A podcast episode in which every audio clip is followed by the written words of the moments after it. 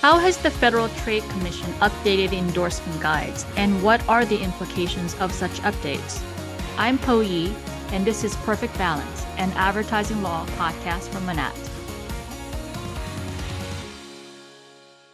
Earlier this summer, the FTC released the final revisions to the FTC endorsement guides, together with an updated version of its accompanying guidance, what is commonly known in the industry as the FAQs. We already knew quite a bit about these revisions to the endorsement guides, which were introduced by the FTC last year. You can find a discussion of the proposed updates in episode 19 of this podcast. For the most part, the FTC has adopted the proposed updates, but the final revised guides, together with the updated FAQs, provide a more complete picture of the FTC's position on various issues related to endorsements in marketing.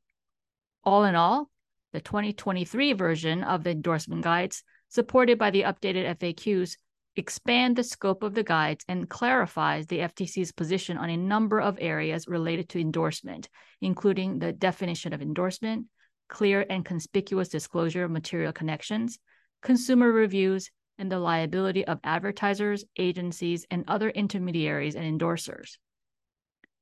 I'll be exploring some of the key provisions of the endorsement guides and related examples in the updated FAQs with my colleagues in Manatt's advertising, marketing, and media team in a two part episode of this podcast. For part one, I'm joined by my partners Jesse Brody in our LA office and Bez Stern in our DC office. Jesse and Bez, welcome to Perfect Balance. It's always a pleasure to have you join me. Thanks, Po. It's great to be here. Thanks, Po. Great to be here. Jesse, the FTC modified the definition of endorsement and updated several examples in the endorsement guides. What are some of the notable changes? And what's the significance of those changes?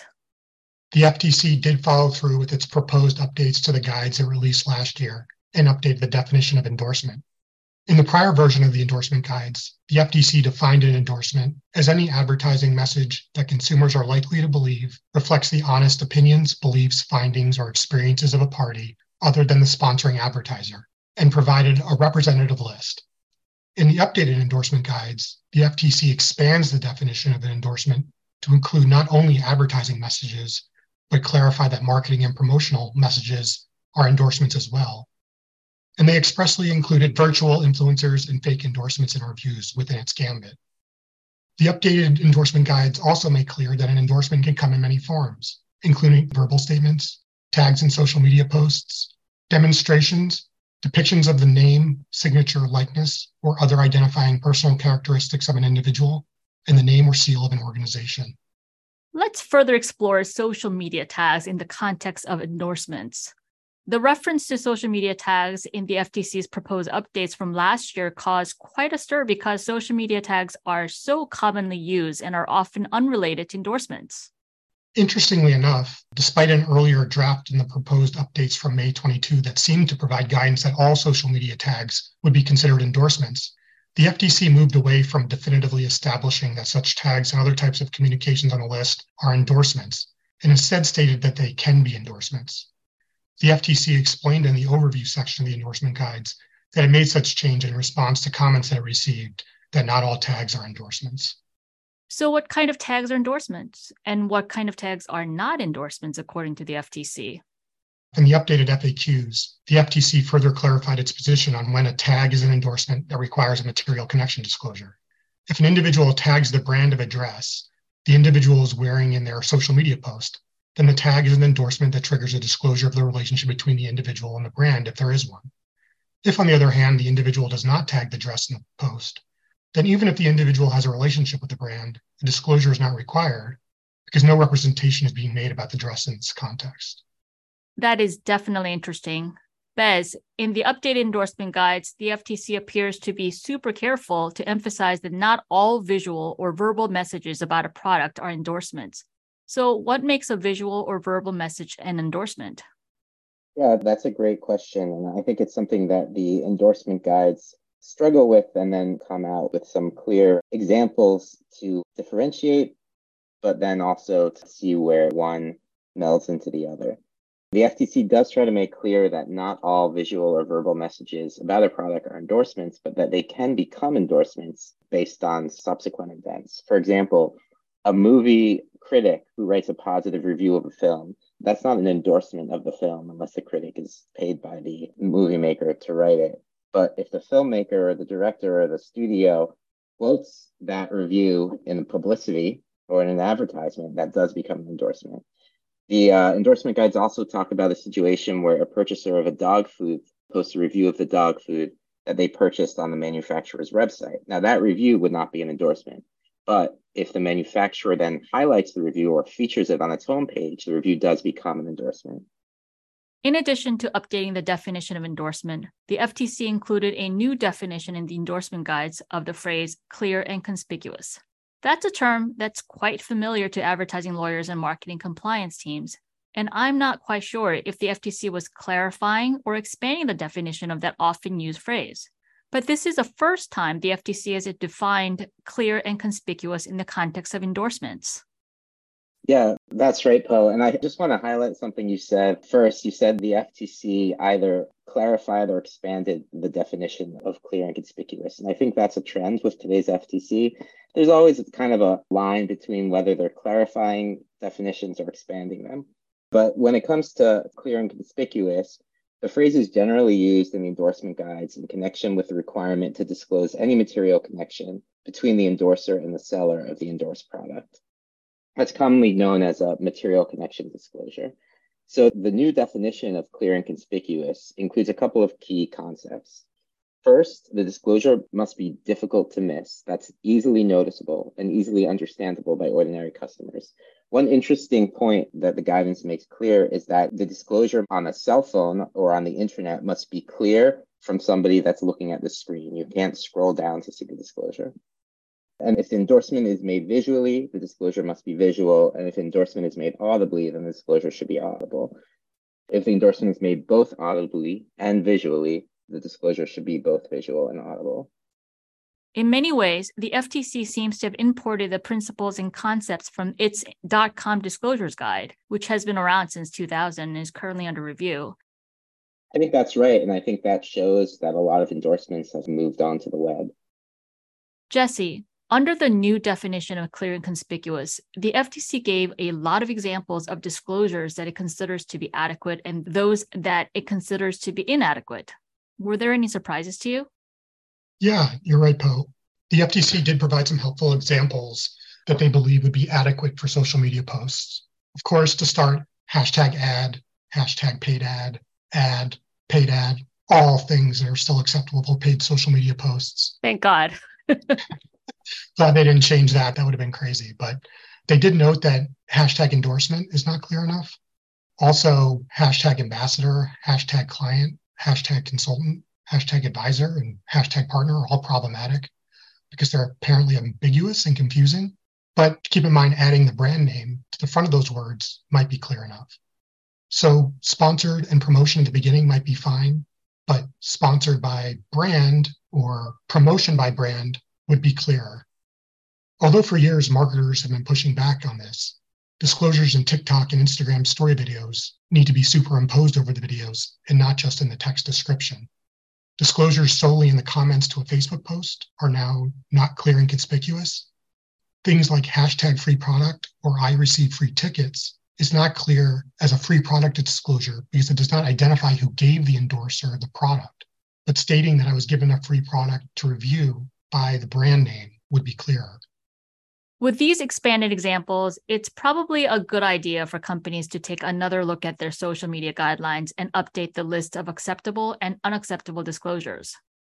That's always a good idea. Definitely one of my take home recommendations for today is if you haven't looked at your social media influencer guidelines or you haven't implemented guidelines yet, now's the time to do it. Another surprise to me relating to clear and conspicuous disclosures was in the context of sweepstakes, an area that's near and dear to your heart. Yeah, that's one of my favorite topics, as you know, is social media sweepstakes compliance. And surprisingly, the FTC addressed this in their updated FAQs.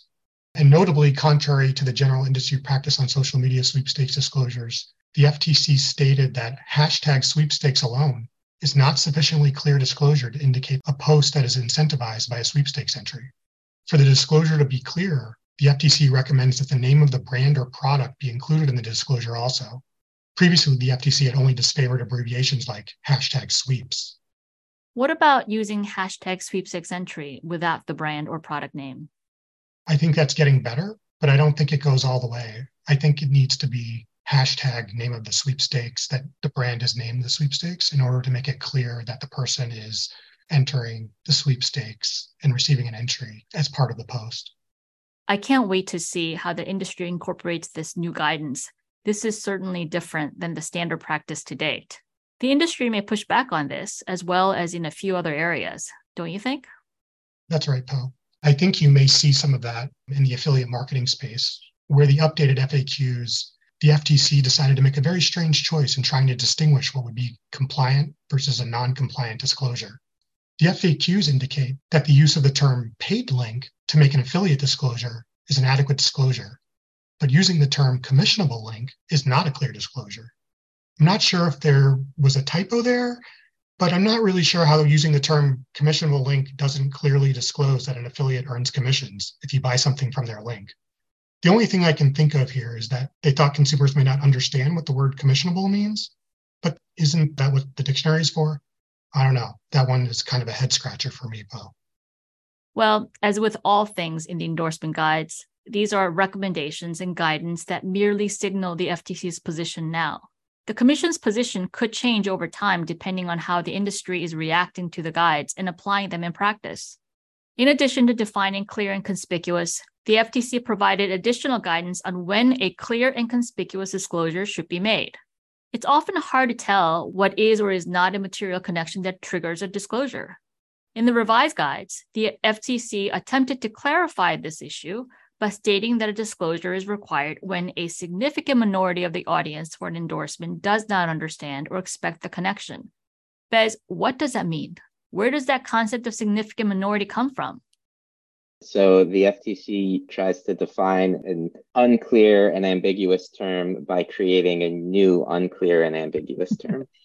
the FTC new standard for determining whether disclosure is necessary based on the concept of significant minority really just leaves an open question as to what a significant minority is. While the term significant minority was referenced in a prior version of FAQs, the FTC had not previously used this as a standard to differentiate between a connection that requires a disclosure and a connection that does not. It's notable, though, that the NAD has used this as a connection, but there's been arguments between advertisers at the NAD as to what a significant minority should mean there. And there certainly will be arguments here as well, particularly because the determination of what a significant minority of consumers means was left pretty unclear in the endorsement guides. In fact, the endorsement guides note that the question of what a significant minority is is a highly fact specific question that in some cases might require empirical testing. I can see a lot of fighting between the FTC and advertisers on this issue. However, while significant minority hasn't been defined, Section 255.5a lists a number of examples of what the FTC does consider to be a material connection. And those examples include monetary payments, provisions of free or discounted products or services, early access to a product, and the possibility to win a prize, be paid, or appear on television or in other media promotions. One other example of a material connection that seems so obvious that it's not even listed is being an employee of the advertiser. Another word that comes up a few times in the guides and the updated FAQs is unexpected. The FTC talks about how you need to disclose when there is an unexpected material connection. Yeah, that's right. And that's something that the endorsement guides really, really focus on what consumers should know and what a reasonable consumer should know. So if a reasonable consumer would not be expecting a connection between the endorser and the advertised product, that needs to be disclosed. Okay, so let's assume a material connection disclosure is appropriate. What should the disclosure actually say? For example, an influencer gets a free product and is also paid for the endorsement. What disclosure is appropriate in that situation? The revised guides state that a material connection disclosure does not require the complete details of the connection, but it must clearly communicate the nature of the connection sufficiently for consumers to evaluate its significance. Now, what does that mean? While the FTC refined the existing examples illustrating this principle, the basic guidance still remains the same. The endorsement doesn't need to disclose how much the endorser was paid. I was paid a million dollars for this endorsement. That's not required. And a simple pay disclosure is sufficient. But such pay disclosure would not be good enough if the endorser is an employee or co owner. And also, if the endorser received free product plus an additional payment, then a disclosure only stating that the endorser received a free product is not sufficient. They also need to disclose that they were paid. It's well established that advertisers can be held liable for the endorsement activities of its endorsers.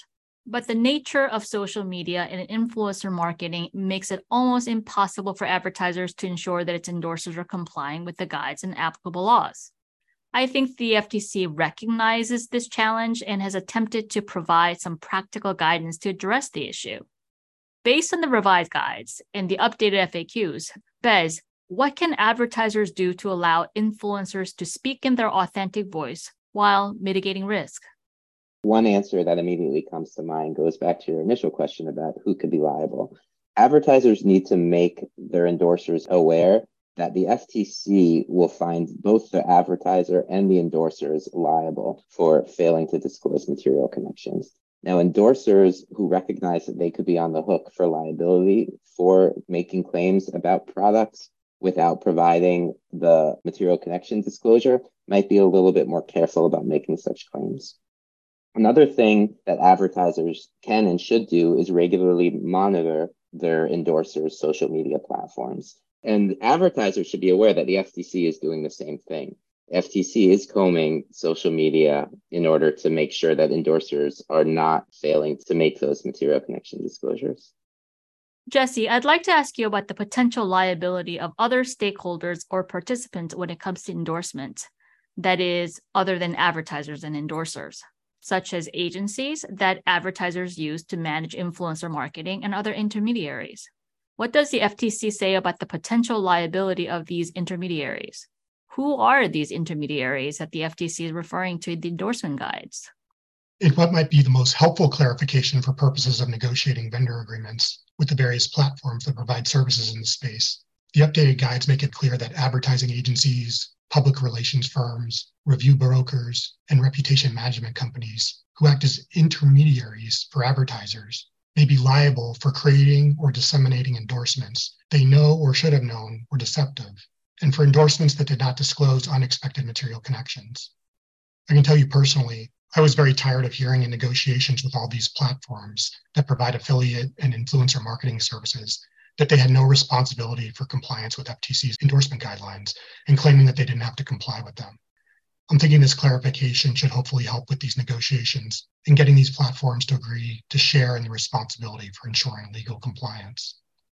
Notably, the FTC did not identify social media platforms as intermediaries in the revised guides.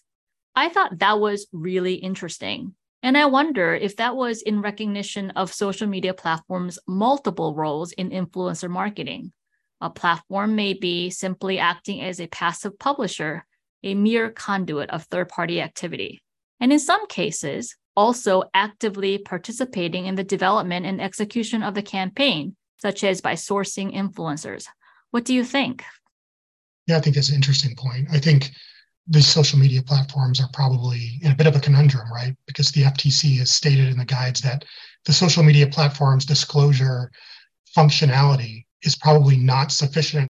They're in a position where their own influencers that they're instructing to provide ads for advertisers can't just rely on their own platform's functionality, but they have to go above and beyond that and add additional disclosures. So, yeah, it'll be interesting to see how this all plays out. There are other elements of the revised endorsement guides I'd like to discuss, especially related to consumer reviews. We'll do that in part two of this episode.